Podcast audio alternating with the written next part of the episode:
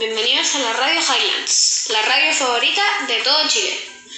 Hoy vamos a traer un nuevo podcast sobre el calentamiento global, un problema que actualmente nos está afectando como seres humanos y como planeta. Para eso nos acompaña el experto Tomás Sinagra, el comediante Mateo Sepúlveda y nuestros presentadores de siempre, Beltrán Escobar y por supuesto yo, Ignacio Osa. Hola a todos. El mundo vive una emergencia climática sin precedentes y el tiempo se agota. Entre las principales causas del problema se encuentra el calentamiento global. Así es como llamamos al aumento de temperatura debido a emisiones de gases de efecto invernadero provocadas por la actividad humana. Y sí, tenemos gran parte de la culpa. También es tarea nuestra poner soluciones y dicho esto, Tomás, ¿nos podrías contar un poco sobre el calentamiento global? Sí, por supuesto. El calentamiento global resulta del aumento del efecto invernadero, un proceso en el que la radiación térmica emitida por la Tierra queda atrapada en la atmósfera debido a los gases con ese efecto. Su presencia es natural y necesaria para mantener la temperatura del planeta en unos valores habitables. También el efecto invernadero se produce cuando determinados gases retienen una parte de la energía que emite el suelo terrestre al calentarse por la radiación del Sol. Este fenómeno sucede de manera natural y gracias a él la temperatura media de la Tierra es de unos 14 grados centígrados. Dicho esto, ¿cómo creen que el calentamiento global puede dejar de crecer debido a que la temperatura global anual ha aumentado una tasa promedio de 0,08 grados? Y si seguimos así, en poco tiempo esto va a empezar a tomar mucho peso, tanto que hasta nosotros, los humanos, tal vez nos extingamos. Yo creo que podríamos dejar de usar los autos a benzina debido a que la benzina tiene uno de esos gases de efecto invernadero. Y además no es tan difícil ir en bicicleta o en scooter al trabajo. O para los más flojos se pueden comprar un auto eléctrico. Broma, pero si yo iba a un minuto en auto. Además, qué cansancio hacer ejercicio. Muy bueno el chiste, Mateo.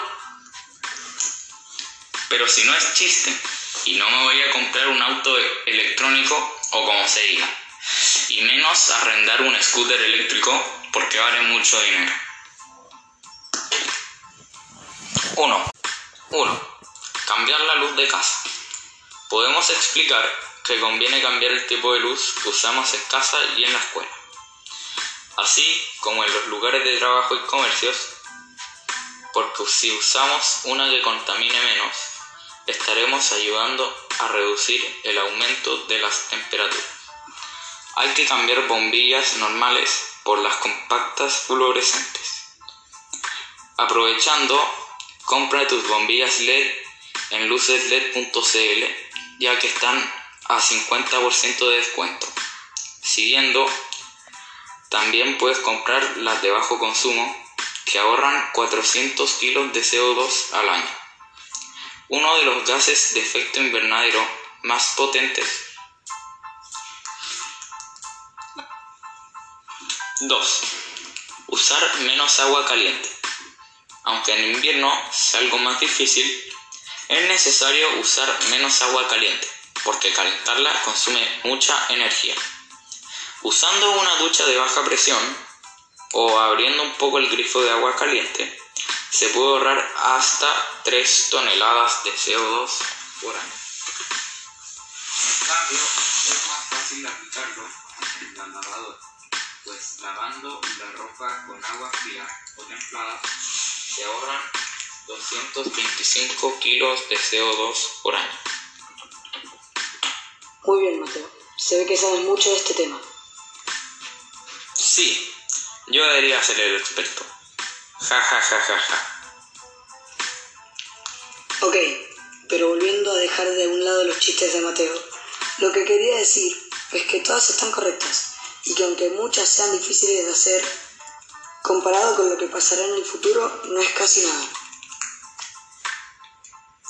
De hecho, Por eso mismo decidimos crear este podcast.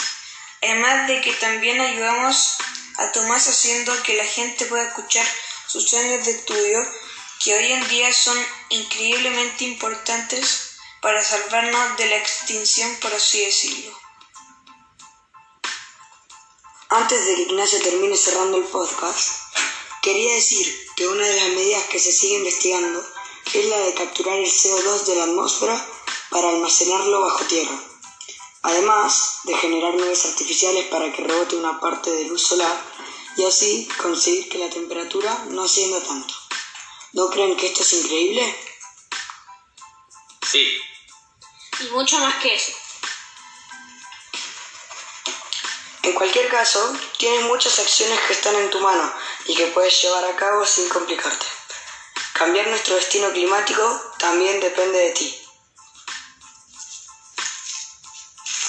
Antes de cerrar el podcast, quisiera traer eh, a Mateo Sepúlveda, que nos va a enseñar un poco sobre las luces LED y cómo funcionan. Ah, y también sus beneficios.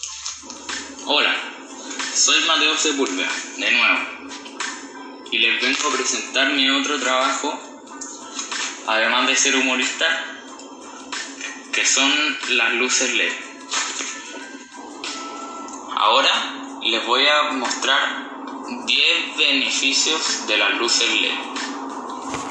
1. El bajo consumo de la iluminaria permite un importante ahorro energético.